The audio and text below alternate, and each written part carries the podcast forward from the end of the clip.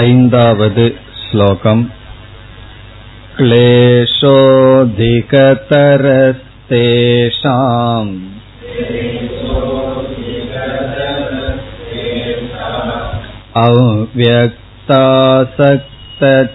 अव्यक्तासक्तचेतसाम्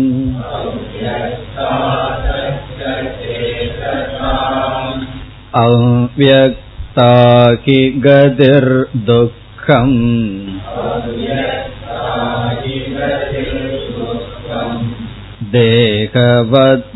देहवद्भिरवाप्यते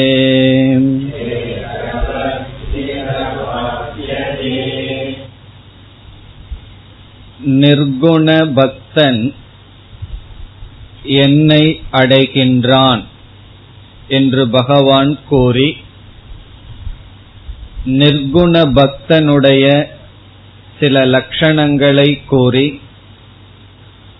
பிறகு நிர்குண சொரூபத்தையும் பகவான் கூறி. இப்பொழுது ஐந்தாவது ஸ்லோகத்தில் இந்த நிர்குண பக்தி கடினம் என்று கூறி அதற்கான காரணத்தையும் பகவான் கூறுகின்றார். நாம் ஐந்து படிகளாக பக்தியை பார்க்க போகின்றோம். அதில் நிர்குண பக்தி இறுதியான ஐந்தாவது படியாக இருக்கின்றது. அதை பகவான் கூறி அது எப்படி கடினம்? ஏன் கடினம்? என்று கூறுகின்றார்.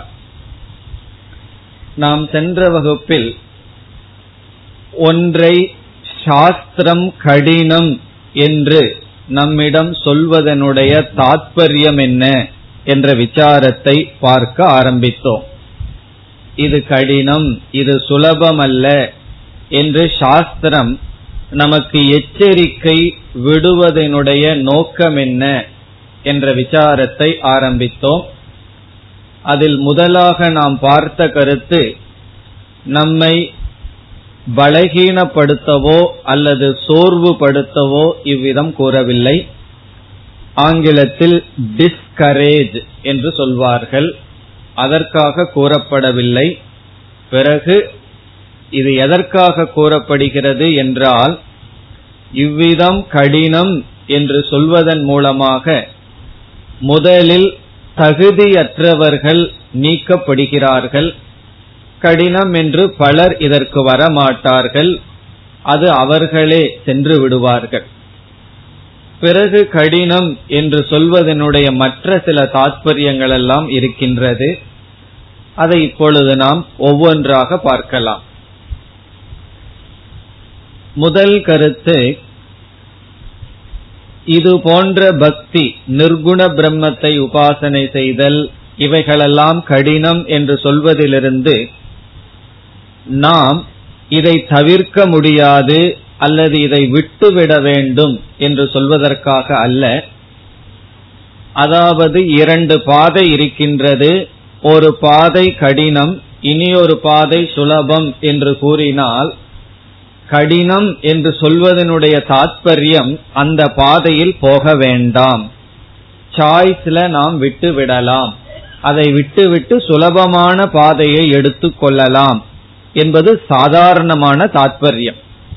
இரண்டு பாதையை காட்டி ஒன்று கடினம் ஒன்று சுலபம் என்று கூறினால் இயற்கையாக நம்முடைய மனதில் என்ன தோன்றும்?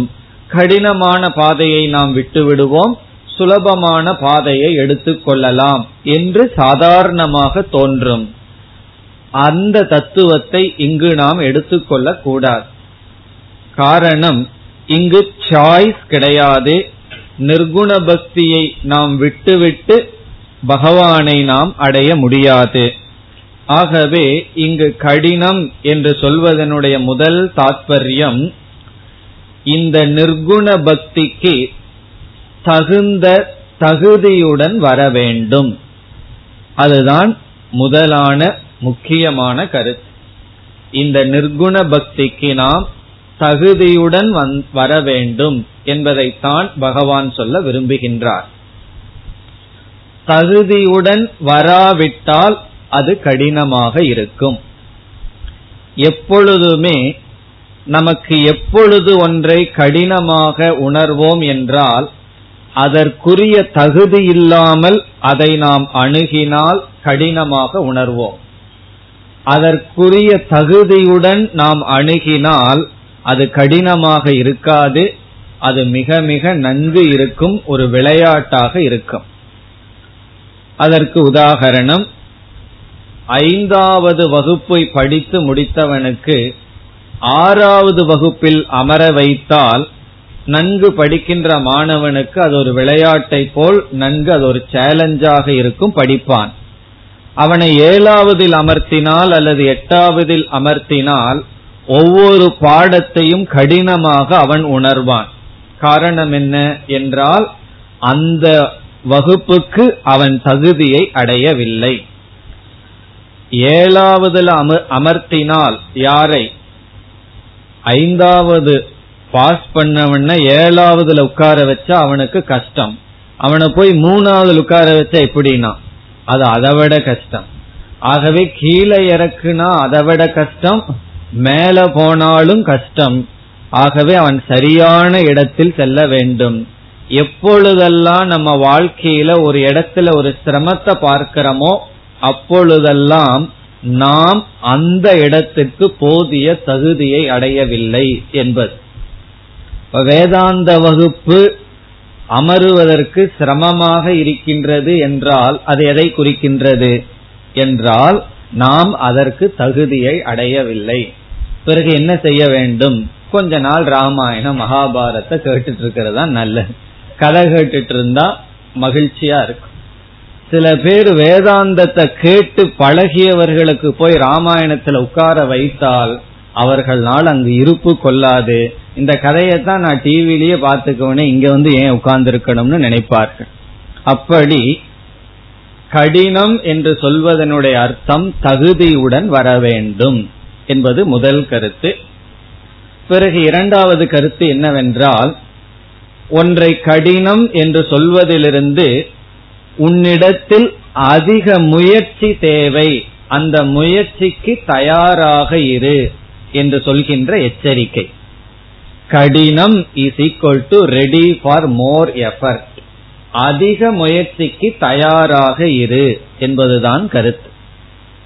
இதற்கும் ஒரு உதாகரணம் கூறினால் புரிந்துவிடும். ஒருவர் கங்கை உற்பத்தி ஆகின்ற ஸ்தானத்துக்கு செல்ல வேண்டும் என்று சொல்கிறார். கோமுக் என்று அந்த ஸ்தானம். அங்கு ஏற்கனவே சென்றவரிடம் அவர் வந்து ஒப்பீனியன் கேட்கிறார். நான் அங்கு செல்ல விரும்புகின்றேன். எப்படி நான் செல்ல வேண்டும் என்று சொல்றார். இவர் உற்சாகப்படுத்துவதற்காக அது ரொம்ப சுலபம். ஒரு கஷ்டம் எல்லாம் போயிடலாம் என்று சொல்லி சொன்னால் இவர் தேவையான முன்னேற்பாடு இல்லாமல் போய் அங்க ரொம்ப கஷ்டப்படுவார். ஆகவே இவர் எவ்வளவு முயற்சி தேவை இதையெல்லாம் கொஞ்சம் எச்சரிக்கை விடணும். பதினெட்டு கிலோமீட்டர் நடக்கணும். எப்ப வேணாலும் மழை வரலாம் ரெயின் கோட் வேணும். அங்கெல்லாம் எப்படியெல்லாம் சில கஷ்டங்கள் இருக்கோ அந்த எச்சரிக்கை விடணும்.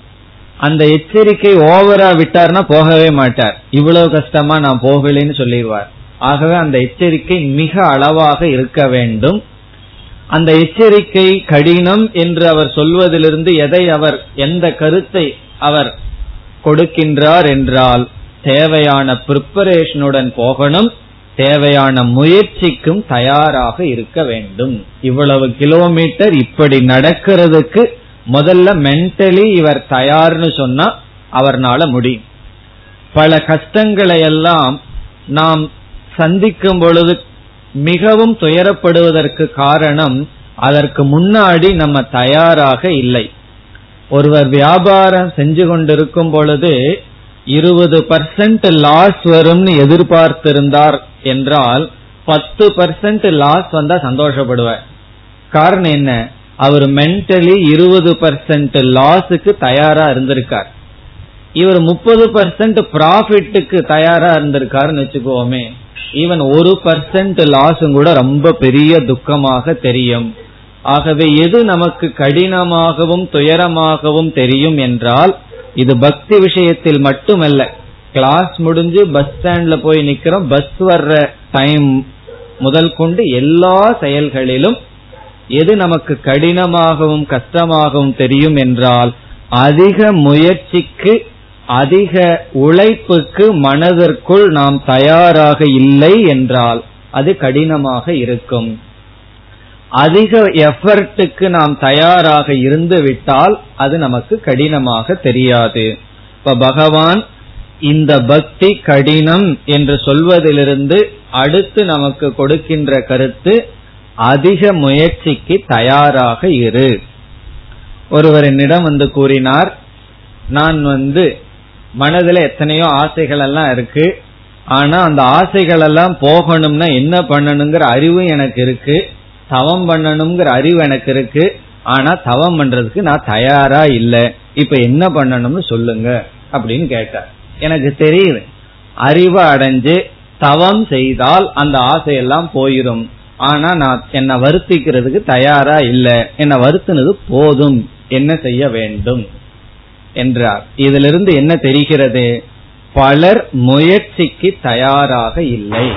இப்ப இந்த இடத்துல பகவான் முயற்சிக்கு தயாராக இரு என்று கூறுகின்றார்.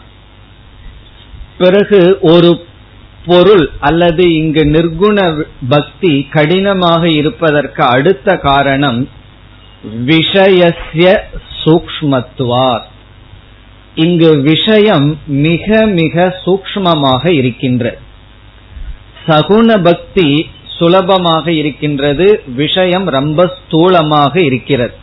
ஸ்தூலம்னா அதை பார்க்கலாம் கேட்கலாம்.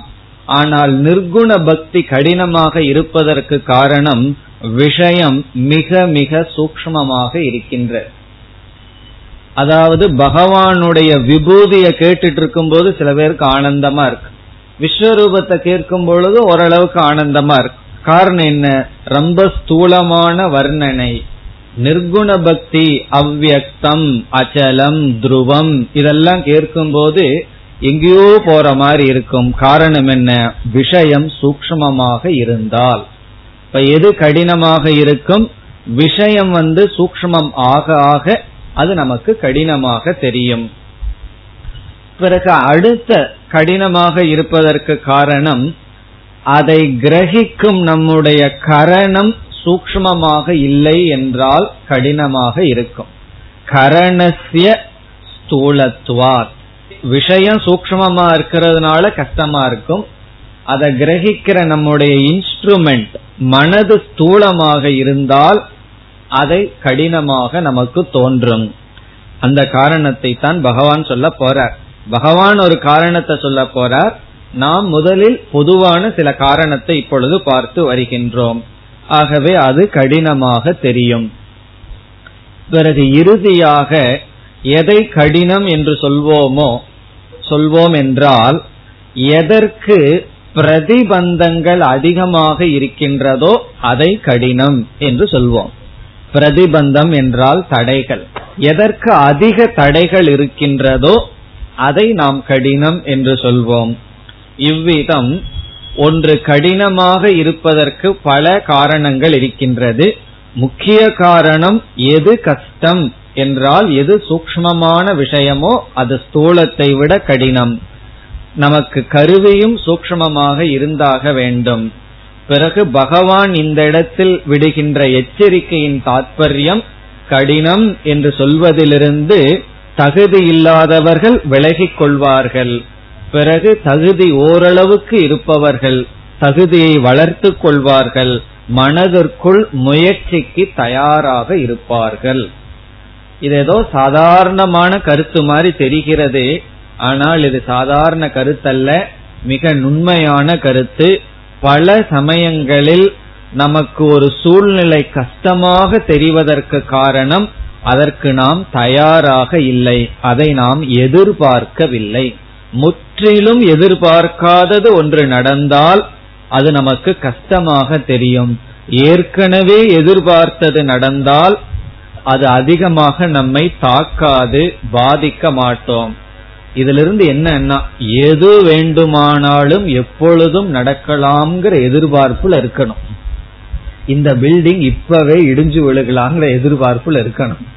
அதுக்கும் தயாரா இருக்கணும். விழுகாது பயம் வேண்டாம். இந்த மலைக்கு விழுகாது. பட் அதற்கும் தயாராக இருக்கு. எது எப்பொழுது வேண்டுமானாலும் நடக்கலாம். அந்த ஒரு எதிர்பார்ப்பு இருந்தா எதிர்பார்த்தது தானே. என்று நம்மால் மிக சுலபமாக எடுத்துக்கொள்ள முடியும். இனி இங்கு பகவான் இது கடினம் நிர்குண பக்தி கடினம் ஏன் கடினம் என்று பகவானும் ஒரு முக்கியமான காரணத்தை கொடுக்கின்றார். நம்ம பார்த்த காரணம் எல்லாம் மேலோட்டமான காரணம் இந்த இடத்துல த காஸ் என்று சொல்வார்கள். இந்த இடத்துல கடினமா இருக்கிறதுக்கு என்ன காரணம்? அதை பகவான் சொல்ல போகின்றார். அதை இரண்டாவது வரியில் கூறுவார்.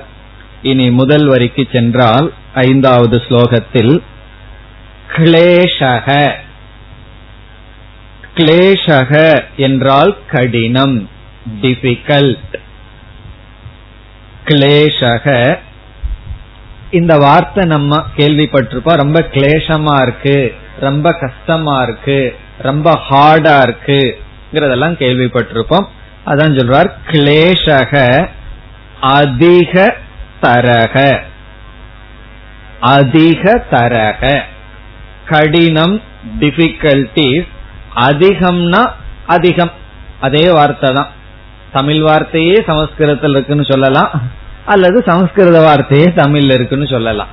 அவர் அவர்களுடைய பற்ற பொறுத்து மொழி பற்ற பொறுத்து அதிக அதிகனா அதிகம். அதுக்கு என்ன டிரான்ஸ்லேஷன் சொல்றது? அதிகம். அதிக தரம் என்று கூறினால் மோர் டிஃபிகல்ட் அதிகமான அதிகம். அதிக தரம் அதிக தரகங்கிறது வந்து கம்பேரிட்டிவ் டிகிரி அதிக தமகன superlative degree good better best சொல்றோம் அல்லவா? அது போல அதிக தரகன அதிகமான கடினம். கடினம்னாவே கடினம் அதிக கடினம்னு சொல்ற. அதிக தரக. இப்ப இதிலிருந்து கிளேஷக அதிக தரகன்னு சொல்றதிலிருந்தே சகுண பக்தியை கிளேஷக அதிகக என்று நமக்கு தெரிகிறது. சகுண பக்தியே கடினம். சகுண பக்திகி அதிக கிளேஷக அதிகமான கடினம். எதை ஒப்பிடும் பொழுது கர்மயோகத்தை நம்ம பார்க்கும் பொழுது பக்தியானது கடினம். அதாவது வெளியிலிருந்து சமுதாய சேவைன்னு செயல்பட்டு இருக்கிறத காட்டிலும் ஒரு அறையில் அமர்ந்து பகவானை தியானிப்பது பூஜிப்பது கடினம். இப்ப சகுண பக்தி கடினம் என்பது ஃபர்ஸ்ட் கருத்து. நிர்குண பக்தி அதிக கடினம் என்று இங்கு பகவான் கூறுகின்றார். இப்ப அதிக கிளேசகன்னு சொல்லல. கடினம் அதிகம் என்று சொல்லவில்லை. அதிக தரகன்னு சொல்றார். அதிக தரகன்னு சொல்வதிலிருந்து பக்தியே கடினம்தான். ஆனால் நிர்குண பக்தி கடினத்திலும் அதிகமாக கடினமாக இருக்கின்றது. ஆனால் இப்பொழுது எல்லாம் சொல்வார்களே கலிகாலத்துல பக்தி தான் ரொம்ப சுலபம். நாம சங்கீர்த்தனத்தை சொல்லிட்டே பகவான அடைஞ்சிடலாம் ஞானம் மற்றதெல்லாம் கடினம். பக்தி சுலபம் என்று சொல்வார்களே. சில சமயம் மற்றவங்க சொல்றத நம்ம கேள்விப்பட்டிருக்கலாம் என்றால் அதெல்லாம் நம்ம உற்சாகப்படுத்துவதற்கு சொல்றது அல்லது விஷயம் தெரியாதவர்கள் சொல்வது. விஷயம் தெரிஞ்சு பக்தி சுலபம்னு யாராவது சொன்னா நம்ம என்கரேஜ் பண்ற சொல்றாங்கன்னு அர்த்தம். அல்லது விஷயம் தெரியாமல் சொல்கிறார்கள். பக்தியை ரொம்ப சுலபமா நினைத்து விட்டார்கள். பக்தி அவ்வளவு சுலபம் அல்ல காரணம் என்னன்னா ஒரு பொருளை நாம அல்லது ஒரு மனிதனை காமிச்சு அவரை நீங்கள் நேசியுங்கள் என்றால் அது அவ்வளவு சுலபமா நேசிடுவோமா யாராவது சுலபம் என்று சொன்னால் உடனே நான் கூறி விடுவேன் உங்க மாமியார நேசியுங்கள் மாமனார நேசியுங்கள் அப்படின்னு சொன்னா என்ன சொல்லுவார்கள்? அத்தியதிக கடினம்னு சூப்பர்லேட்டிவ் டிகிரி போட்டுருவார்கள். காரணம் என்ன? ஒருவரை நேசிக்கிறதுங்கிறது அவ்வளவு சுலபம் அல்ல. அது நமக்குள்ள வரணும். கர்ம பலம் தவத்தினுடைய பலனாக அது வர வேண்டும். ஆகவே பகவான் மீது பக்தி செலுத்துவது அவ்வளவு சுலபம் அல்ல அது கடினம். ஆனால் நிர்குண பக்தி கடின தரம். அது அதைவிட கடினம். கிளேஷ தரக. யாருக்கு தேஷாம் அவ்வக்த ஆசக்த சேதசாம்? தேஷாம் என்றால் அவர்களுக்கு மிக கடினமாக இருக்கும். தேஷாம் அவர்களுக்கு நிர்குண பக்தர்களுக்கு. இப்ப இந்த இடத்தில் கிளேஷகங்கிறதுக்கு இனி ஒரு கோணத்திலும் பொருள் பார்க்க வேண்டும். ஆயாசக முயற்சி. நிர்குண பக்தர்களுடைய முயற்சி அதிகமாக இருக்கும். அதிகத்துக்கும் அதிகமாக இருக்கும். எதை ஒப்பிடும் பொழுது சகுண பக்தியை பார்க்கும் பொழுது நிர்குண பக்தர்களினுடைய முயற்சி அவர்கள் அடையும் கஷ்டம் அதிகமாக இருக்கும். அந்த நிர்குண பக்தனை பகவான் இங்கு மீண்டும் வர்ணிக்கின்றார். அவ்வக்த ஆசக்த சேததாம் இது நிர்குண பக்தர்களை குறிக்கின்ற சொல். அந்த தேஷாம் என்றால் அவர்களுக்கு. அவர்களுக்கு என்பது விளக்கப்படுகிறது. எவர்களுக்கு? அவர்களுக்கு என்றால் எவர்கள்? அதற்கு பதில்தான் அவ்வக்த ஆசக்த சேதசாம். இங்கு அவ்வக்தம் என்ற சொல் நிர்குண பிரம்மத்தை குறிக்கின்றது. வெளித்தோற்றத்துக்கு வராத தத்துவம். அவ்வக்த வியக்தம்னா வெளித்தோற்றத்துக்கு வந்த தத்துவம். அவ்வக்தம்னா வெளித்தோற்றத்திற்கு வராத தத்துவம் அவ்வக்த ஆசக்தி என்றால் அதில் பொருத்துதல். ஆசக்தினா அதில் இச்சை வைத்தல் அதில் நம் பொருத்துதல். சேதக என்றால் மனம். சேதசாம் மனதை உடையவர்கள். நிர்குண பிரம்மத்தில் மனதை பொருத்தியவர்களுக்கு என்று கடைசி பொருள். நிர்குண பிரம்மத்தில் மனதை பொருத்தியவர்களுக்கு சகுண பிரம்மத்தில் மனதை பொருத்தியவர்களை காட்டிலும் அதிகமான கஷ்டம் இருக்கின்றது அதிகமான முயற்சி இருக்கின்றது. அது சுலபம் அல்ல. அவ்வளவு சுலபம் அல்ல. வேதாந்த வகுப்பு ஒரு மணி நேரம் கேட்கறது. நமக்கு அது பழகி போயிட்டதுனால இந்த கஷ்டம் தெரியல. அது பழகாம இருப்பவர்களை இடம் கொண்டு வந்தா நமக்கு இந்த கஷ்டம் தெரியும். இது சாதாரண விஷயம் அல்ல. கிளாஸ் புரியுதோ இல்லையோ ஒரு மணி நேரம் நம்மால உட்கார்ந்திருக்க முடியுது. இதுவே ஒரு பெரிய விஷயம். அதனாலதான் கடைசியில பகவான் கீதையில சொல்ல போறார் இந்த கீதா தத்துவத்தை யாரெல்லாம் புரிஞ்சுக்கிறாங்களோ அவர்கள் மோட்சத்தை அடைகிறார்கள். புரியாம கேட்டா மினிமம் ரிசல்ட் பகவான் கொடுத்துறார் சொர்க்கத்துக்கு சென்று விடுவார்கள். அதாவது புண்ணியம் கிடைக்கும்னு சொல்ற காரணம் என்ன? கிளேஷ தரம் இந்த பகவானுடைய தத்துவத்தை புரிஞ்சுக்கணுங்கிற ஆர்வம் வந்து நம்ம அறிவையும் மனதையும் அதுல பொருத்துவது என்பது அவ்வளவு சுலபம் அல்ல பகவான வழிபடுவது சுலபம்.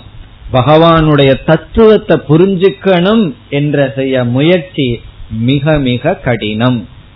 இப்ப அவ்வக்த ஆசக்த சேதசாம் தேஷாம் கிளேஷக அதிக தரக அதாவது கிளேஷக அதிக அதிகம் கிளேஷம் யாருக்கு? என்றால் பக்தனுக்கே கிளேஷம் அதிகம். பக்தன் சாதாரணமானவன் அல்ல. பிறகு இந்த ஞான மார்க்கத்துக்கு வந்த ஞானியாக ஆக இருக்கின்ற பக்தனுக்கு அதிக கடினம் அதிக முயற்சி தேவை. காரணம் என்ன? பல காரணம் இருக்கின்றது. இங்கு மீண்டும் அடுத்த வரியில் பகவான் காரணத்தை கூறப் போகின்றார். இரண்டாவது வரிக்கு சென்றால் அவ்வக்தாஹி கதிஹி. ஹி என்றால் உண்மையில் அவ்வக்தா கதிஹி. அவ்வக்தா என்றால் இங்கு நிர்குண பிரம்மத்தை குறிக்கப்படுகின்றது. நிர்குண பிரம்ம அவ்வியக்தம். வியக்தம்னா வெளித்தோற்றத்திற்கு வந்தது அவ்வியக்தம்னா வெளித்தோற்றத்திற்கு வராத நிர்குண தத்துவம் அவ்வியக்தா. இந்த இடத்தில் கதிகி என்ற சொல்லுக்கு பொருள் ஸ்திதிகி ஸ்திதிகி என்றால் நிற்பது. அவ்வக்தா கதிகி என்றால் நிர்குண பிரம்மத்தில் நிற்பது. நிர்குண பிரம்மத்தில் நிற்பது. நிர்குண பிரம்மத்தில் நிக்கிறதுனா எப்படி என்றால் நிர்குண பிரம்மத்தை புரிந்து கொள்ள செய்கின்ற முயற்சியில் இருப்பது. நிர்குண பிரம்மத்துல நிக்கிறது அவர் கிளாஸுக்கு நின்றுட்டு இருக்கார் ஒழுங்கா நின்றுட்டு இருக்காருன்னு என்ன அர்த்தம்? ஒழுங்கா வந்துட்டு இருக்கார் கிளாஸ்ல எந்திரிச்சு நிக்கிறார்னு அர்த்தம் அல்ல அவர் அதுல நிக்கிறாரா என்றால் அதுல தொடர்கிறாரா என்பது பொருள். அதுல அவர் நின்றுட்டார் வேலையை விட்டு நின்றுட்டேன் அப்படின்னு என்ன அர்த்தம்? வேலையில நான் தொடரவில்லை. நான் வேலையை விட்டு நிற்கவில்லை என்றால் என்ன அர்த்தம்? நான் வேலையை தொடர்கின்றேன். அதுபோல இங்கு கதிகி என்றால் நின்று கொண்டு இருத்தல் அதிலேயே தொடர்தல். அவ்வக்தா கதிகி என்றால் நிர்குண பிரம்மத்தில் தொடர்ந்து இருத்தல். அதனுடைய பொருள் நிர்குண பிரம்மத்தை அடைகின்ற மார்க்கத்தில் தொடர்ந்து இருத்தல். இனி அடுத்த கேள்வி நிர்குண பிரம்மத்தை அறிகின்ற மார்க்கத்தில் தொடர்ந்து இருத்தல்னு பார்த்தோம். அது என்ன மார்க்கம் என்றால் பதில் சொல்ல முடியுமோ? நிர்குண பிரம்மத்தை அறிகின்ற மார்க்கத்தில் தொடர்ந்து இருத்தல் என்றால் அந்த மார்க்கம் என்ன என்றால் சிரவணம் மனநம் நிதித்தியாசனம். அதுதான் மார்க்கம். சாஸ்திரத்தை கேட்கறது பிறகு கேட்டதை சிந்தித்தல் சந்தேகத்தை நீக்கிறதுக்கு செய்ய வேண்டிய முயற்சி செய்தல் பிறகு இந்த அறிவை நமக்குள் நிலைப்படுத்த செய்யப்படுகின்ற தியானம். இத நிதித்தியாசனம். இந்த மூன்று சாதனையில் ஈடுபடுவதுதான் இந்த மூன்று சாதனையில் தொடர்ந்து இருப்பதுதான் அவ்வக்தா காரணம் என்னவென்றால் இந்த சாதனைக்கு ஒரு நூறு பேர் வருகிறார்கள் என்றால் எவ்வளவு பேர் தங்குவார்கள் எவ்வளவு பேர் தொடர்வார்கள் என்று பார்த்தால் ஒரு மூணு நாலு தொடர்ந்தா அது ஒரு பெரிய விஷயம். காரணம் என்ன? கொஞ்ச நாள் தான் இருக்க முடியும். அதற்கு மேல் அவர்களுக்கு அழுத்து போயிடும் ஏதாவது காரணத்தை கண்டுபிடித்து விடுவார்கள். ரொம்ப தூரம் கிளாஸ் அல்லது பஸ்ஸே கிடைக்க மாட்டேங்குது. வீட்டுல கெஸ்ட் வந்துடுறார்கள். ஏதாவது ஒரு காரணம் முன்னாடி வந்துடும் யாராவது நம்மிடம் வந்து இந்த காரணத்தினால கிளாஸுக்கு வரலைன்னு சொன்னா நான் என்ன சொல்லிடுறது? சரிதான் அப்படின்னு சொல்லிடுறது. காரணம் என்னவென்றால் மறைமுகமான அர்த்தம் எனக்கு உன்ன ப்ரையாரிட்டி வரல அப்படின்னு அர்த்தம்.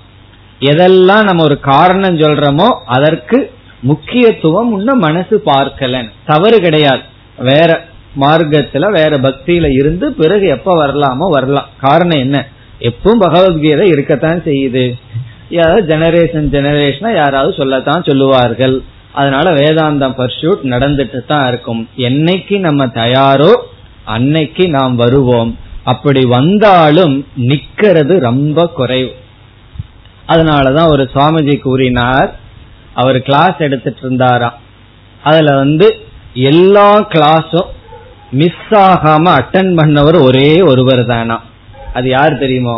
நான் தான் அப்படின்னாரு. பிறகு என்னுடைய ஸ்டூடெண்ட்ஸ் எல்லாம் எப்படி இருக்குன்னு அவரிடம் கேட்டேன். எனக்கு வர்ற ஸ்டூடெண்ட்ஸ் எல்லாம் ரிலே ரேஸ் மாதிரி இருக்கு சுவாமிஜினார். ரிலே ரேஸ்னா தெரியுமோ? ஒரு பெரிய கிரவுண்ட சுத்தணும். அதுல கையில ஏதோ ஒன்னு எடுத்துக்கொள்வார்கள் அதுல கால் பகுதி ஓடுவான். ஓடி அதை இனியொருத்தனுக்கு கொடுத்துடுவான். அதோட அவன் நின்னுக்குவான். அடுத்த கால் பகுதி இனியொரு ஆள் ஓடுவான். இப்படி ஆரம்பிக்கிறவன் ஒருத்தன் முடிக்கிறவன் ஒருத்தன். அப்படி நான் ஒருவரை வச்சு ஆரம்பிக்கிறேன். முடிக்கும் போது முழுமையா வேற ஆட்களோட முடிக்கிறேன். கடைசி வரைக்கும் கேட்டு பயன்பட்ட ஒரே ஒரு ஆள் யாருன்னா சொல்ற ஆள் தான் ஏன்னா சொல்லும் போது நானும் கேட்கறேனே அப்படி இதுல நிற்பது மிக மிக கடினம். ஏதோ உற்சாகத்துல வந்துடுறோம் கொஞ்ச நாளுக்கு மேல நிற்க முடிவதில்லை. அதுதான் இங்க பகவான் சொல்றார் அவ்வக்தா கதிகி அவ்வக்தா கதி என்னவா? அடுத்த வார்த்தையை பார்த்தால் துக்கம். இதில் நிற்பது துக்கம். சுகம் அல்ல அவ்வக்தா கதிகி துக்கம். இந்த நிர்குண பிரம்மத்தை அறிந்து கொள்கின்ற மார்க்கத்தில் தொடர்ந்திருப்பது துயரம். எனக்கு துயரமா இல்லையே என்றால் பகவான் ரொம்ப சந்தோஷப்படுவார். நீ வந்து பக்குவம் அடைந்து விட்டாய். எனக்கு இதுக்கு சந்தோஷமா இருக்கே. ஒவ்வொரு கிளாஸும் கேட்கறது ஒவ்வொரு ஜிலேபி சாப்பிடுற மாதிரின்னு ஒருவர் சொன்னார். அதுக்கப்புறம் ஆளை காணும். நிஜமானுமே ஜிலேபி சாப்பிட ஆரம்பிச்சுட்டு வீட்டுக்கு உட்கார்ந்துருப்பாருன்னு அர்த்தம். அப்ப என்னன்னா ஆரம்பத்துல ஜிலேபி மாதிரிதான் இருக்கு. அதுக்கப்புறம் பார்த்தா ஆளே கொஞ்சம் வருஷம் காணும். கொஞ்சம் வருஷத்துக்கு அப்புறம் என்ன ஆச்சுன்னா அவர் சல்யூட் அடிச்சுட்டு போறாரு. அப்படி ஆரம்பத்துல சுலபமா இருக்கும். தொடர்வது கடினம். எல்லாமே ஆரம்பத்துல சுலபம். தொடர்ச்சி தான் கஷ்டம். வெயில் அடிச்சிட்டு இருக்கு தார் ரோட்ல வந்து நடந்து போறது சுலபம் செப்பல் இல்லாமல். ஆனா நிக்கிறது கடினம். ஒரு நிமிடம் நிக்க முடியாது நடந்து போறது சுலபம். சில பேர் சொல்வார்கள் நடந்து போறது சுலபமா இருக்கு பஸ்ஸுக்கு நின்னு வெயிட் பண்றது கஷ்டமா இருக்குன்னு சொல்கிறார்கள். அதுக்கு என்ன காரணம் தெரியுமோ? மனசு நிக்க மாட்டேங்குது. நடக்கும்போது மனசு வேகமா செயல்படுது விதவிதமான பொருளை பார்க்குது கவனமா இருக்கணும். அப்ப மனது செயல்படுறதுக்கு வாய்ப்பு இருக்கு. ஏன்னா டிராபிக்க பார்க்கிறோம் கவனம் வெளியே போகுது. நின்ன உடனே பார்த்தத பார்த்தாச்சு அதே போஸ்ட எவ்வளவு நேரம் பார்க்க முடியும்?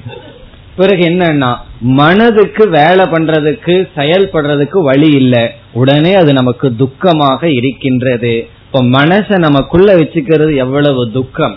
அதத்தான் இங்க பகவான் சொல்றார். இந்த தத்துவத்துல நிற்பது கடினம். இது வந்து இந்த விஷயத்திலே மட்டுமல்ல ஏதாவது விஷயத்தை வரை செல்வது மிக மிக கடினம். அதனாலதான் ஒருவர் ஒரு கவிதை எழுதினார் அது ஆங்கிலத்தில் அவர் எழுதின கவிதை. அவர் வந்து இன்னைக்கு நான் வந்து ஒரு மனம் நிறைந்தவனாக இருக்கின்றேன் இறக்கவும் போகின்றேன் ரொம்ப சந்தோஷமா இருக்கேன் மற்றவர்களை காட்டிலும் என்னுடைய முழு வாழ்க்கையில ஒரு பெரிய மாற்றம் வந்து இந்த டிஃபரன்ஸ் இருக்கு. அதுக்கு என்ன காரணம் என்றால் அவர் அந்த கவிதையில எழுதுகின்றார் நான் வந்து ரெண்டு பாதை நான் நடந்து போகும்போது ரெண்டு பாதை தெரிந்தது. நான் வந்து தேர்ந்தெடுத்த பாதை மிக குறைவான மனிதர்கள் பயணம் செய்த பாதையை தேர்ந்தெடுத்தேன். தட் இஸ் த டிஃபரன்ஸ் அப்படின்னு சொல்றார். The road I have taken is less travelled that made the difference அப்படின்னு சொல்றார். இதுல இருந்து அவர் என்ன சொல்றார்? இந்த பாதையில் குறைவானவர்களே பயணம் செய்வார்கள். டிராபிக் ஜாம் வராத பாதை இது. யாருமே இருக்க மாட்டார்கள். ஒன் வே வேற. தனியா போவோம். தனியாக செல்கின்ற பாதை. ஆகவே கடினம். இப்ப இந்த வார்த்தையும் ரிலேட்டிவ் தான். கடினம்னு பகவான் வந்து ஏன் கடினம்? சிலருக்கு கடினம் அல்ல பக்குவமானவர்களுக்கு சிரவண மனன நிதித்தியாசனத்துக்கு பக்குவமானவர்களுக்கு அதற்கு கீழ் இருக்கிறது அதை விட கடினம். என்னைக்குமே மேல போறது கடினம். நம்ம பக்குவம் அடைஞ்சிட்டோம்னா அதுக்கு கீழ் உட்கார்ந்து இருக்கிறது அதை விட கடினம். இப்ப நம்மால போய் எல்கேஜிலயோ யூகேஜிலயோ சிக்ஸ் ஹவர்ஸ் உட்கார முடியுமா? அல்லது தேர்ட் ஸ்டாண்டர்ட்ல உட்கார முடியுமான்னா? அதை விட நரக வேதனை ஒன்றும் கிடையாது. அதை விட கடினமானதுலயாவது உட்கார்ந்துடலாம். அதுக்கு கீழாக உட்கார முடியாது. ஆகவே சிரவண மனன நிதித்தியாசனத்துக்கு தயாரானவர்களுக்கு இதற்கு மேல சுகம் கிடையாது. இதுதான் சுகம். துக்கம் கிடையாது. பிறகு யாருக்கு துக்கம்?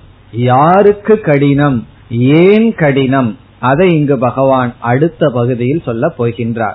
இப்ப துக்கம்னா பொதுவா கடினம். யாருக்கு தகுதியை அடைந்தவர்களுக்கல்ல பிறகு ஏன் கடினம்? யாருக்கு இது கடினம்? தேகவத்பிகி அவாப்பியதே தேகவத்பிகி. இதனுடைய சொல் தேகத்தை உடையவர்களுக்கு. தேகவத் தேகவான் என்றால் தேகத்தை உடையவர்கள். இப்ப இந்த இடத்தில் தேகவான் தேகவத்பிகி என்ற சொல்லில் தேகத்தில் அபிமானத்தை உடையவர்களுக்கு. சரீரத்தில் அபிமானத்தை உடையவர்களுக்கு என்று பொருள். தேகவத்பிகி தேக அபிமானி பிகி தேகத்தில் அபிமானத்தை உடையவர்களுக்கு கடினம். இப்ப இந்த இடத்துல வாக்கியம் எப்படி அமைக்கப்பட்டுள்ளது என்றால் தேகத்தில் அபிமானத்தை உடையவர்களால் துக் துக்கம் அவாப்பியதே அவாப்பியதேனா அடையப்படுகின்றது. அவாப்பியதே அடையப்படுகின்றது. இந்த முழு வாக்கியம் எப்படி அமைந்துள்ளது என்றால் சரீரத்தில் அபிமானத்தை உடையவர்களுக்கு நிர்குண பிரம்மத்தில் தொடர்ந்திருத்தல் என்பது மிக துயரமாகவே அடையப்படுகின்றது. அடையப்படுவது துயரம். துயரத்துடன் தான் அடையப்படும். இந்த கதிகி அவாப்பியதே தொடர்ந்திருத்தல் அடையப்படுகிறது. பகவான் அடைய முடியாதுன்னு சொல்லல. எப்படி அடையப்படுகிறது? துக்கம் அவாப்பியதே. இந்த துக்கம்ங்கிற வார்த்தை எடுத்து அவாப்பியதைங்கிறதோட சேர்த்தனும். துயரமாக அடையப்படுகிறது. எது அடையப்படுகிறது? நிர்குண பிரம்மத்துக்கான சாதனையில் தொடர்ந்திருத்தல் அது சித்திக்கப்படுகிறது அடையப்படுகிறது மிக கடினமாக.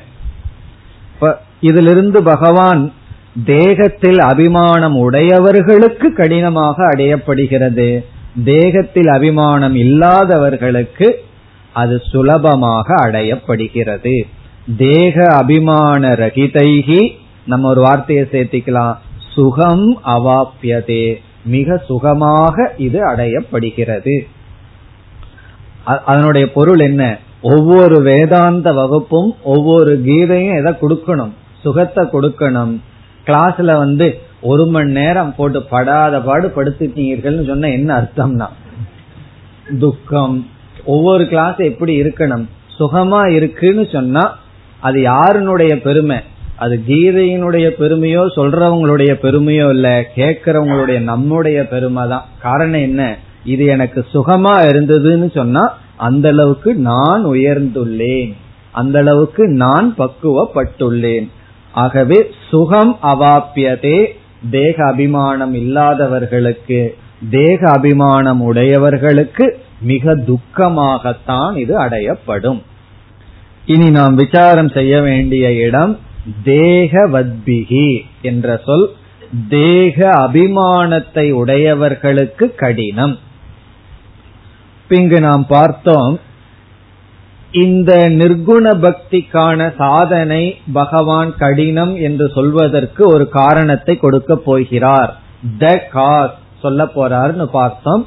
அந்த காரணம்தான் சரீர அபிமானம். அதுதான் இங்கு பகவான் சொல்ற காரணம்.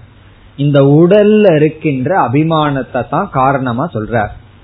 இந்த உடல் இருக்கின்ற அபிமானத்தை பொறுத்து அந்த நிர்குண பக்தி கடினமா? எவ்வளவு தூரம் கடினம் அல்லது சுலபமா? எவ்வளவு தூரம் சுலபம்? இவைகளை எல்லாம் நிர்ணயிக்கும். இப்ப என்ன காரணம் இங்க பகவான் சொல்றார்? சரீர அபிமானம். அது எப்படி என்று இப்பொழுது பார்க்கலாம். அதாவது நமக்கு இந்த உலகம் எப்படிப்பட்டதாக இருக்கின்றது? நாம எப்படிப்பட்ட உலகத்துல வாழ்ந்துட்டு இருக்கோம் என்றால் ஒவ்வொருவரும் ஒவ்வொரு உலகத்தில் வாழ்ந்து கொண்டு இருக்கிறார்கள். பகவான் பொதுவா ஒரு உலகத்தை படைச்சிருக்கார். ஆனா ஒவ்வொரு ஜீவனும் ஒவ்வொரு உலகத்தில் வாழ்ந்து கொண்டு இருக்கிறார்கள்.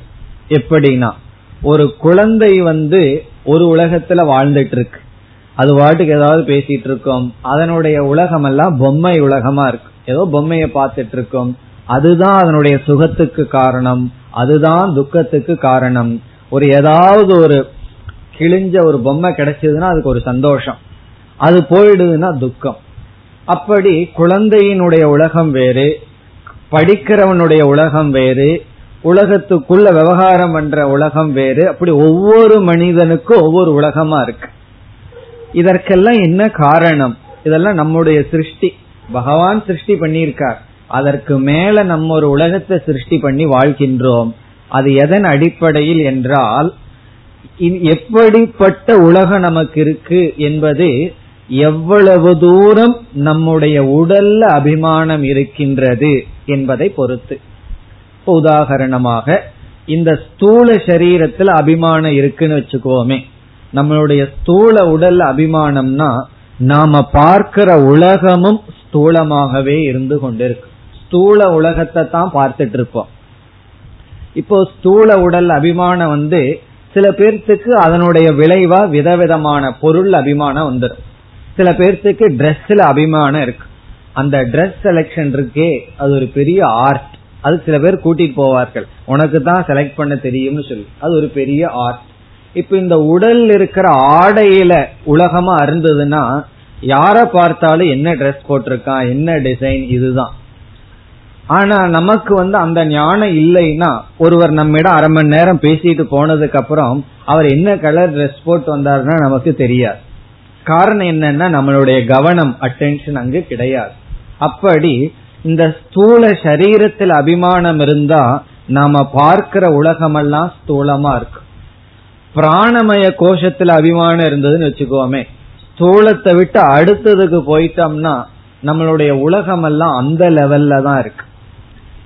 ஒருவருக்கு உணவில் அபிமானம் இருந்ததுன்னா எப்பொழுது பார்த்தாலும் உணவை பற்றியே தான் பேசுவார். ஒருவர் வந்து நீங்க எங்கேயோ சென்று வந்தீர்களே ஏதோ ஒரு இடம் பத்ரிநாத் போயிட்டு வந்தீங்களே என்ன பார்த்தீர்கள்னு கேட்டா ஒவ்வொருவரும் ஃபர்ஸ்ட் சொல்ற பதில பார்க்கலாம். ஒருவர் ரொம்ப குளிரா இருந்தது ஒரு வந்து குதிரை மேல சவாரி பண்ணது நல்லா இருந்ததுன்னு சொல்லுவார். ஒருவர் அங்கேயும் மசால் தோசை கிடைச்சதுன்னு சொல்லுவார். அப்படி ஒருத்தர் சொன்னார் அதனாலதான் நான் சொல்றேன். அங்க எனக்கு மசால் தோசை கிடைச்சது அது விலை எவ்வளவு தெரியுமோ அறுபது ரூபா அப்படின்னு. அப்ப என்னன்னா அங்க போய் இதேதான். அந்த வார்த்தை அவர் வாயிலிருந்து வருதுன்னா அவர் எந்த லோகத்தில் இருந்திருக்கார்? அவருடைய உலகம் என்னன்னா மசால் தோசை உலகம் தான் அவருடைய உலகம். அப்படி ஒவ்வொருவரும் ஒவ்வொரு உலகத்தில் இருக்கிறார்கள். அப்ப என்ன அந்த இடத்துல நான் இருக்கிறது என்னுடைய நாக்குல. நாக்குக்கு வர்றதுதான் என்னுடைய வாழ்க்கை. அதுதான் சுகம். கிடைக்கலனா துக்கம்னு இருந்தேன்னா நானும் அந்த உலகத்தை தான் பார்த்துட்டு இருக்கேன். பத்ரிநாத்ல எத்தனையோ விஷயம் பார்க்க வேண்டிய கேட்க வேண்டிய விஷயம் எல்லாம் இருக்கு. இவருக்கு அங்க எது அட்டென்ஷன் எது இவரை ஈர்த்துதுன்னா இவர் எந்த லெவல்ல இருக்காரோ அந்த உலகத்தை தான் பார்ப்பார். மீதி எல்லாம் டோட்டல் ஆப்சன்ட் மீதி ஒன்னும் கிடையாது. ஒருவருக்கு வந்து அமைதி சைலன்ஸ்ல விருப்பமா இருந்ததுன்னு சொன்னா அங்க போன உடனே அந்த சைலன்ஸ வர்ணிப்பார். வேற பொருளை வர்ணிச்சிட்டு இருக்க மாட்டார். அங்க இவ்வளவு அமைதியாக இருந்தது. அங்க நிசப்தமா இருந்தது. ஆளே இல்லை. இப்படி எல்லாம் வர்ணிப்பார். அப்போ ஒரு இடத்துக்கு பலர் செல்கிறார்கள். எந்த இடத்தில் அவர்கள் அங்கு வாழ்ந்து வருகிறார்கள்ங்கிறது அவர் எந்த இடத்தில் இருக்கிறார் எந்த இடத்துல அபிமானம் வைத்திருக்கின்றார் என்பதை பொறுத்து. இப்ப நம்மளைய நம்ம உடலா பார்த்தா நாம பார்க்கிற உலகமும் ஸ்தூலமாக இருக்கும். இப்ப இந்த இடத்தில் நிர்குண பிரம்ம அசரீரம். அசரீரகும் வாவசந்தம்னு உபனிஷத் கூறும். சரீரமற்றது குணமற்றது நிர்குண பிரம்ம. இப்ப நிர்குண பிரம்மத்தை கிரகிக்கணும் என்றால் நம்முடைய அபிமானம் வந்து ஸ்தூலத்திலிருந்து விலகி இருக்க வேண்டும். ஸ்தூலமான உலகத்துல நான் இருந்துட்டு மிக மிக சூக்மமான விஷயத்தை எப்படி மனது கிரகிக்கும்? ஆகவே யாருக்கு தேக அபிமானம் இருக்கின்றதோ அவர்களால் தேகமற்ற தத்துவத்தை கிரகிக்க முடியாது. அவர்கள் பகவானுக்கு ஒரு தேகத்தை கொடுத்தாகணும் அந்த தேகத்தோடு தான் பகவானை இவர் வழிபட்டு ஆக முடியும். தேகம் இல்லாத ஒரு தத்துவத்தை அவர்கள் பார்க்க முடியாது. காரணம் என்ன? அவர்கள் தேகத்துடன் இருக்கிறார்கள். எதெல்லாம் பகவானுக்கு நம்ம படைக்கிறோம்? எப்படியெல்லாம் பகவான வழிபடுறோம்? எந்தெந்த விதத்துல பகவான நம்ம அணுகிறோம்? இதெல்லாம் நம்முடைய அபிமானம் நம்முடைய பக்குவத்தை பொறுத்தது இப்ப ஆரம்பத்துல ஒரு விதத்துல பகவான வழிபடும். சில பேர்த்துக்கு அந்த கூட்டம் இருக்கிற நாள்ல பகவான் கோயிலுக்கு போகணும். அந்த நெரிசல்ல அடிதுடி எல்லாம் பண்ணணும். அப்பதான் ஒரு பக்தி கும்பிட்டு வந்த மாதிரி. பக்குவம் வர வர யாரும் இல்லாத அமைதியா போயிட்டு வரணும்னு அடுத்த நிலை. அப்படி நம்மளுடைய பக்தியிலேயே நிலை மாறிக்கொண்டே வரும். அது எதன் அடிப்படையில்? நம்ம நம்மிடம் இருக்கின்ற அபிமானம் மாற மாற படிப்படிய உயர உயர வெளி உலகமும் மாறிக்கொண்டே வரும். அதனால் இங்க பகவான் சொல்றார் ஒரு மனிதன் செய்ய இருக்கின்ற பக்தியினுடைய தரம் அவன் உடலில் வைத்திருக்கின்ற அபிமானத்தை பொறுத்தது. இப்ப அஞ்சு ஸ்டெப் நம்ம பார்க்க போறோம். எந்த ஸ்டெப்ல ஒருத்தன் இருப்பான்ங்கிறது அவனிடத்துல எந்த ஸ்டேஜில் அவன் இருக்கின்றான். எதை தான் என்று கிரகித்து கொண்டிருக்கின்றானோ அதன் அடிப்படையில் தான் அவனுடைய பக்தி இருக்கும். இவன் மிக கீழான நிலையில் இருப்பவனை போய் மேலான தத்துவத்தை கிரகிக்க வேண்டும் என்றால் முடியாது கடினம். ஆகவே அந்த நிர்குண பிரம்மத்தை பிடிக்கிறதுக்கு நம்ம என்ன பண்ணணும் என்றால் நம்முடைய அபிமானத்தை மெதுவாக உயர்த்தி வர வேண்டும். ஸ்தூலத்திலிருந்து சூக்மம் மனோமய கோஷம் விஜயானமய கோஷம்னு நம்ம உயர்ந்துட்டே போகணும். ஒருவர் மனதுல ரொம்ப மனோமய கோஷத்தில் இருந்தா எல்லாம் அவர் எமோஷனலா தான் பகவான விரும்புவார். பகவான் மீது ஒரு அன்பு குரோதம் இதெல்லாம் அவரிடம் இருக்கும். இவ்விதம் சரீர அபிமானம்தான் நிர்குண பிரம்மத்துக்கு தடையாக இருக்கின்றது. சரீர அபிமானம் இருக்கின்ற காரணத்தினால் தான் கடினமாக இருக்கின்றது. பிறகு அடுத்த கருத்து நம்ம ஏதோ சொல்லிடுறோம் சரீர அபிமானம் இருக்கு அப்படியே டிராவல் பண்ணு ஒவ்வொரு படியான்னு சொல்லி அதுல இனி ஒரு கருத்து என்னவென்றால் ஒரு நிலையிலிருந்து அடுத்த அபிமானம் ஷிப்டிங் இருக்கே அது மிக மிக கடினம். பஞ்ச கோஷமா சாஸ்திரம் சொல்லும். அன்னமய கோஷம் பிராணமய கோஷம் மனோமய கோஷம்னு படிப்படியா நம்ம உயரணும். ஒரு கோஷத்திலிருந்து நம்ம உடல்ல ஒரு அங்கத்திலிருந்து ஒரு இந்திரியத்திலிருந்து அபிமானத்தை எடுக்கிறதுங்கிறது அவ்வளவு சுலபம் அல்ல கடினம். அதாவது நாக்கிலிருந்து நம்மளுடைய அட்டென்ஷனை எடுக்கிறது சுலபம் அல்ல அது எடுத்துட்டது எதை குறிக்குதுன்னா எது கிடைக்குதோ அதை சாப்பிட்டு எவ்வளவு தேவையோ அவ்வளவு சாப்பிட்டு அது ஒரு பொருளாகவே இருக்கக்கூடாது. நாக்கு சுக துக்கத்துக்கு காரணமா இருக்கக்கூடாது. ஜஸ்ட் ஒரு இன்ஸ்ட்ருமெண்டா மட்டும் இருக்கணும். அந்த அளவுக்கு நம்ம வர்றது கடினம். அதே போல கண்ணிலிருந்து நம்மளுடைய அபிமானத்தை எடுக்கிறது கடினம். கண்ணை வந்து பகவான் வாழ்றதுக்கு விவகாரத்துக்கு கொடுத்த இன்ஸ்ட்ருமெண்ட் நம்ம ஒரு சுக சாதனமா பயன்படுத்தி வருகிறோம். நாக்கு வந்து சாப்பிட்றதுக்கும் ஒரு இன்ஸ்ட்ருமெண்டா பகவான் படைச்சிருக்கார். அதெல்லாம் நம்ம வேறு காரணத்துக்கு பயன்படுத்தி வருகின்றோம். அப்படி ஒவ்வொரு இந்திரியங்களிலிருந்தும் அந்த அபிமானத்தை எடுப்பது மிக மிக கடினம். அது முயற்சி பண்ணணும்னா யாராவது பக்கத்து வீட்டை பத்தி பேசிட்டு இருக்கும் போது நம்ம எரியாம காதங்க போயிரும். அத காதை எடுக்கிறது இருக்கே அது ஒரு பெரிய விஷயம். கஷ்டப்பட்டு வர வேண்டியது இருக்கு. அதாவது ஒரு டெலிவிஷன் பார்க்க மாட்டேன்னு முடிவு பண்ணாராம். பார்க்காம தான் இருந்தாராம்.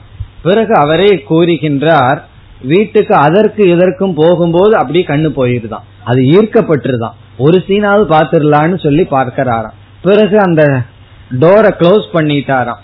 எல் வீட்டுல சொல்லிட்டார் நான் டெலிவிஷன் பாக்குறது இல்ல நான் எல்லாம் வேதாந்தெல்லாம் படிக்கிறதுனாலேன்னு. ஆனாலும் பார்க்க முடியலையா அவரே மனம் திறந்து சொன்ன ரகசியம் எது? என்ன பண்ணாராம்? அந்த கீ போடுற ஹோல் இருக்கு அதுல பார்த்தாராம்.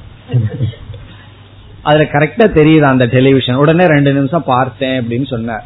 இது என்னன்னா வெளியே வந்து பார்க்க மாட்டேன்னு சொல்லி அப்புறம் வீட்டுல இருக்கிறவங்க ஒரு பெரிய மகான் டெலிவிஷனே பாக்குறது இல்லைன்னு பெருமையும் வாங்கிக்கணும். பார்க்காம இருக்க முடியல. எதுல பார்க்கிறீங்கன்னா அந்த கீ ஹோல்ல டெலிவிஷனை பார்த்துட்டு. நம்ம வீட்டிலேயே நம்ம ஒரு பெரிய திருடன் ஆயிட்டோம். காரணம் என்னன்னா கடினம். ஏன்னா கண்ணு இழுக்குது. அந்த காட்சியை வந்து கண் இழுக்கின்றது. அந்த கண்ணை எடுக்கிறது கடினம். அப்படி ஒவ்வொரு இந்திரியங்களிலிருந்து நம்ம விலகிக் கொள்வது அவ்வளவு சுலபம் அல்ல வயதானவர்கள் ஏன் கையும் காலையும் உடைச்சுக்கிறாங்க தெரியுமோ? அவர்களுடைய உடல் வந்து இந்த காஞ்ச மரம் மாதிரி இருக்கும். வளைஞ்சு கொடுக்காது. நமக்கு அப்படித்தான். அவர்களுடைய உடல்னு சொல்லிட்டு இருக்கோம். வயசானா அதுதான். பெண்ட் ஆகாது. பேசாம இருங்கன்னா இருக்க முடிவதில்லை. கால் நடக்க சொல்லுது. கையை தேவையில்லாததை லிப்ட் பண்ண சொல்லுது. வேண்டாம் இது செய்யாதீங்கன்னா கேட்க மாட்டேங்கிறாங்க. காரணம் என்ன என்றால் கையிலிருந்தும் காலிலிருந்து அபிமானத்தை எடுக்கிறது கஷ்டம். சும்மா உட்கார்ந்து இருக்கிறது சுலபம் அல்ல இவ்விதம் நம்ம ஒவ்வொரு பத்து இந்திரியங்கள் இருக்கு. ஒவ்வொரு இந்திரியத்திலும் என்ன ஆகின்றது? அபிமானம் இருக்கு. அதிலிருந்து வித்ட்ரா பண்றதுங்கிறது கடினம். அதனாலதான் இங்க பகவான் சொல்றார் இப்படி அபிமானம் இருப்பவர்களுக்கு அதி சூக்மமான விஷயத்தை கிரகிப்பது கடினம். இந்த அபிமானத்தை எடுப்பதும் கடினம். இதுதான் உண்மையான ஆன்மீக பயணம். ஏன்னா எல்லாத்துக்கும் ஒரு சந்தேகம். ஆன்மீகம்னா என்ன? ஏன்னா அந்த வார்த்தை ரொம்ப பயங்கரமா இருக்கு இப்ப சமுதாயத்துக்குள்ள. எதோ சொல்லிட்டு ஆன்மீகம் சொல்கிறார்கள். உண்மையில ஆன்மீகம் என்றால் இந்த தேகத்தில் இருக்கின்ற நம்ம ஒவ்வொரு இந்திரியங்கள் இருக்கின்ற அபிமானத்தை விட்டு வர்ற பயணம்தான் ஆன்மீகம். மீதி எல்லாம் ரிலீஜியன் சொல்றது. ரிலீஜியன் சொன்னா அதெல்லாம் கர்மயோகம் லெவல் ஆரம்ப லெவல் நம்ம பார்க்க போறோம். அந்த ரிலீஜியன்னா நம்ம வந்து சுகத்தை அனுபவிக்கிறோம். விநாயகர் சதுர்த்தியா? மோதகம் பகவானுக்கு பிடிக்குமா? பகவானுக்கு பிடிக்குதோ நமக்கு பிடிக்குதோ நமக்கு எதெல்லாம் பிடிக்குதோ அதெல்லாம் பகவானுக்கு பிடிக்கிற மாதிரி கற்பனை பண்ணி வச்சு அதெல்லாம் நம்ம சாப்பிடுறோம். அது ஒரே கொண்டாட்டமா இருக்கு. அதெல்லாம் என்னன்னா அது ரிலீஜியன் லெவல் அதனுடைய தத்துவத்தையும் நம்ம அஞ்சாவது படியில பார்க்க போறோம். ஆனா உண்மையான ஆன்மீகம் எப்ப துவங்குதுன்னா நம்ம நம்மிடத்தில் இருக்கிற ஒவ்வொரு கரணத்தில் இருக்கின்ற அபிமானத்தை எடுக்க முயற்சி பண்ணும் பொழுது ஸ்பிரிச்சுவல் பிலாசபிங்கிறது துவங்குகின்றது. துவக்கமே சுலபமா இருக்காது. கடினமாகத்தான் இருக்கும். அப்ப என்ன துவங்கவில்லை. கடினமா இருக்கிறதுனால நான் துவங்கவில்லைன்னு சொல்லக்கூடாது. அதுக்காகத்தான் ஆரம்பத்துல பார்த்துட்டோம். கடினமாக இருக்கின்றது என்று சொல்வதற்கு காரணம் அதிக முயற்சிக்கு தயாராக இருக்க வேண்டும். மென்டலி ப்ரிப்பேர் ஆயிடணும். போறதுக்கு முன்னாடியே இது சுலபம் அல்ல கஷ்டம்ட்டு போகணும். இந்த மேனேஜ்மெண்ட் பத்தி எல்லாம் பேசும்போது இது ஒரு பெரிய ஒரு ரிசர்ச் பண்ணி சொல்லுவார்கள். நீ வந்து ஒரு பெரிய ப்ராஜெக்டுக்குள்ள போகும்போது உன்னக்குள்ள கண்டிஷன் பண்ணிக்கணும். என்னன்னா இது ஒரு கஷ்டமா இருக்க போகுது ஆழ்ந்து சிந்திச்சு இதை நான் சால்வ் பண்ண போறேன்ட்டு போகணுமா? அதாவது நம்ம தயார் பண்ணிட்டு போகணும். எப்படி வெளியிருந்து சில கிருமிகள் எல்லாம் வந்தா நம்ம இம்யூன் சிஸ்டம் தயாராயிருது. ஃபைட் பண்றதுக்கு தயாராகுமோ அதே போல மென்டலி அங்க ஒரு இம்யூன் சிஸ்டம் இருக்கு. அது தயாராகணும். கஷ்டம் வர கஷ்டத்தை சந்திக்கிறதுக்கு. அப்படி இங்கு பகவான் இந்த ஸ்லோகத்துல சொல்ல வர்ற கருத்து என்னவென்றால் இது இந்த முயற்சிக்கு நீ தயாராக இரு. அதிக முயற்சி தேவை அவ்வளவு சுலபமாக எண்ணி விடாதே. ஒரு எச்சரிக்கை கொடுக்கிறார். என்னால என்ன வருத்திக்கெல்லாம் முடியாதுன்னு சொன்னா சரி உனக்காக அஞ்சாவது படி காத்துட்டு இருக்குன்னு சொல்ல போறார் பகவான். இப்படி இது முடியலைன்னா அடுத்தது இது முடியவில்லை என்றால் அடுத்தது என்று படிப்படியாக சொல்ல போகின்றார். இத்துடன் இந்த ஐந்தாவது ஸ்லோகம் முடிவடைகிறது. அவ்வக்தா கதிகி துக்கம் தேகவத்பிகி அவாப்பியதே தேகத்தில் அபிமானம் இருப்பவர்கள் கடினப்பட்டுதான் நிர்குண பிரம்மத்துக்கு வர முடியும். இனி நாம் அடுத்த ஸ்லோகங்களுக்கு செல்லலாம் ஆறு ஏழு ஏ து சர் ये तु सर्वाणि कर्माणि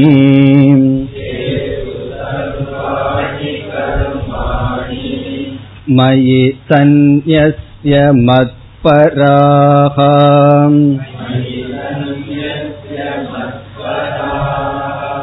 अनन्येनैव योगेन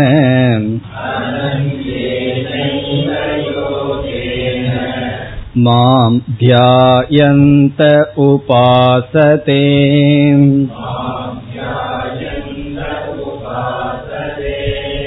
तेषामहं समुद्धर्ता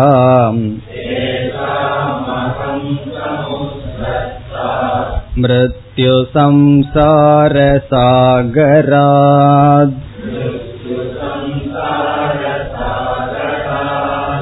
भवामि न चिरात् पार्थ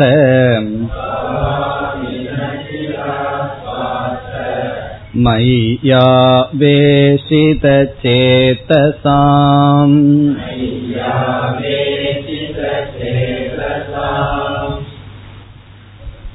ஆறு ஏழு எட்டு. இந்த மூன்று ஸ்லோகங்களில் பகவான் நான்காவது படியை பற்றி பேசுகின்றார். ஆறு ஏழு எட்டு. இந்த நான்காவது படி விஸ்வரூப பக்திகி விஸ்வரூப பக்தியை பற்றி பேசுகின்றார். இனி நாம் எப்படி பார்க்க போகிறோம் என்றால் அல்லது எப்படி பகவான் கூறப் போகிறார் என்றால் ஒவ்வொரு படியாக இறங்கி வர போகின்றார். ஒரு கால் உன்னால் நிர்குண பக்தி செய்ய முடியவில்லை என்றால் அடுத்தது என்ன செய்ய வேண்டும் எதற்கு இறங்க வேண்டும் இதை சொல்லுவார். நான்காவது ஸ்டேஜிலையும் என்னால நிக்க முடியவில்லை. சரி நான் மூணாவது ஸ்டேஜ் சொல்றேன் அதற்கு இறங்கி கோருகின்றேன் அதுலயும் முடியல. பிறகு இரண்டு. அதுலேயும் முடியல ஒன்று. அதுலேயும் முடியல என்னன்னு பிறகு பார்ப்போம். இப்படி பகவான் ஃபர்ஸ்ட் ஸ்டேஜில இருந்து சொல்லி வர போறார். இது ஒன்னால முடியலனா இது இந்த சாதனையை மேற்கொள் என்று சொல்லிக்கொண்டே வர போகின்றார். இப்பொழுது அர்ஜுனனுடைய கேள்வி பகவானுடைய பதில் ஞாபகத்திற்கு இருக்கின்றதோ?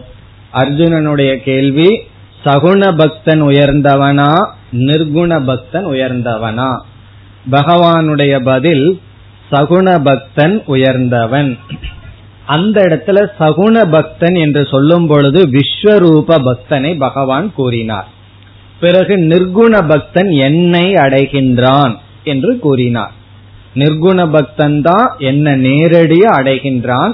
ஏன்னா நிர்குண பக்தியினுடைய பலன் நான் தான். நான் என்றால் மோக்ஷம். மோக்ஷத்தை அடைகின்றான். மனித வாழ்க்கையில அடைய வேண்டிய லட்சியத்தை அடைகின்றான். பிறகு சகுண பக்தன் உயர்ந்தவன் என்று சொன்ன காரணம் சகுண பக்தி அவசியம். சகுண பக்தியின் மூலமாகத்தான் நிர்குண பக்திக்கு வர முடியும். பிறகு சகுண பக்தியிலேயே உயர்ந்த சகுண பக்தி விஸ்வரூப பக்தி. இப்பொழுது இந்த ஐந்து படியை நாம் ரெண்டாக பிரிக்கின்றோம். ஐந்தாவது படி நிர்குண பக்தி நான்காவது படியிலிருந்து மீதி எல்லாம் சகுண பக்தி.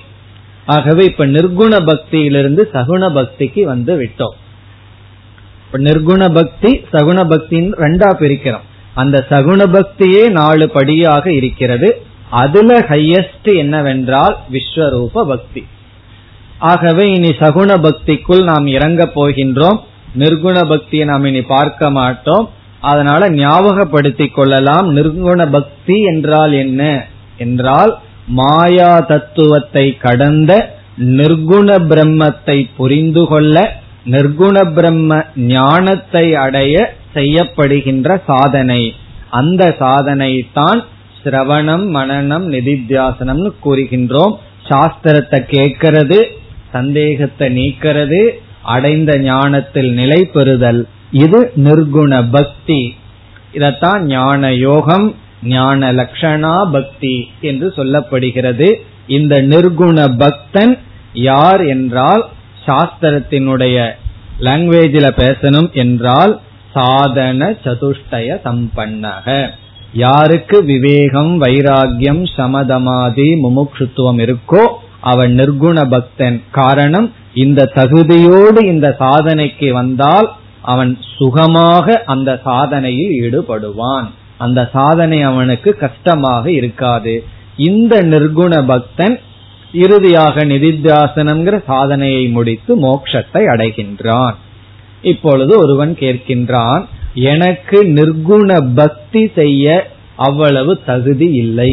நிர்குண பிரம்மத்தை புரிந்து கொள்கின்ற அளவு என்னால் முடியவில்லை என்றால் அடுத்ததற்கு ஒருவன் எதற்கு இறங்க வேண்டும்? என்றால் விஸ்வரூபத்துக்கு இறங்க வேண்டும். சகுண பக்திக்கு இறங்க வேண்டும் என்று அடுத்தபடியை கூறுகின்றார். பிறகு ஒரு ஆள் வந்து கேப்ப என்னால் இங்கேயும் நிக்க முடியலன்னா அடுத்தபடி என்று சொல்லி வருகின்றார். ஆகவே நாம் மேலிருந்து பார்த்து வருகின்றோம். அடுத்ததாக விஸ்வரூப பக்தி இப்ப இந்த இரண்டு ஸ்லோகத்தில் பகவான் விஸ்வரூப பக்தி விஸ்வரூப பக்தன் இவனை விளக்கி இந்த பக்தியினுடைய பலனை கூறுகின்றார். ஆறு ஏழு. இந்த ரெண்டு ஸ்லோகத்தின் சாரம் விஸ்வரூப பக்தி அல்லது பக்தனை விளக்கி விஸ்வரூப பக்தியினுடைய பலனை கூறுகின்றார். அடுத்த வகுப்பில் விளக்கத்தை பார்ப்போம். ஓம் போர் நமத போர்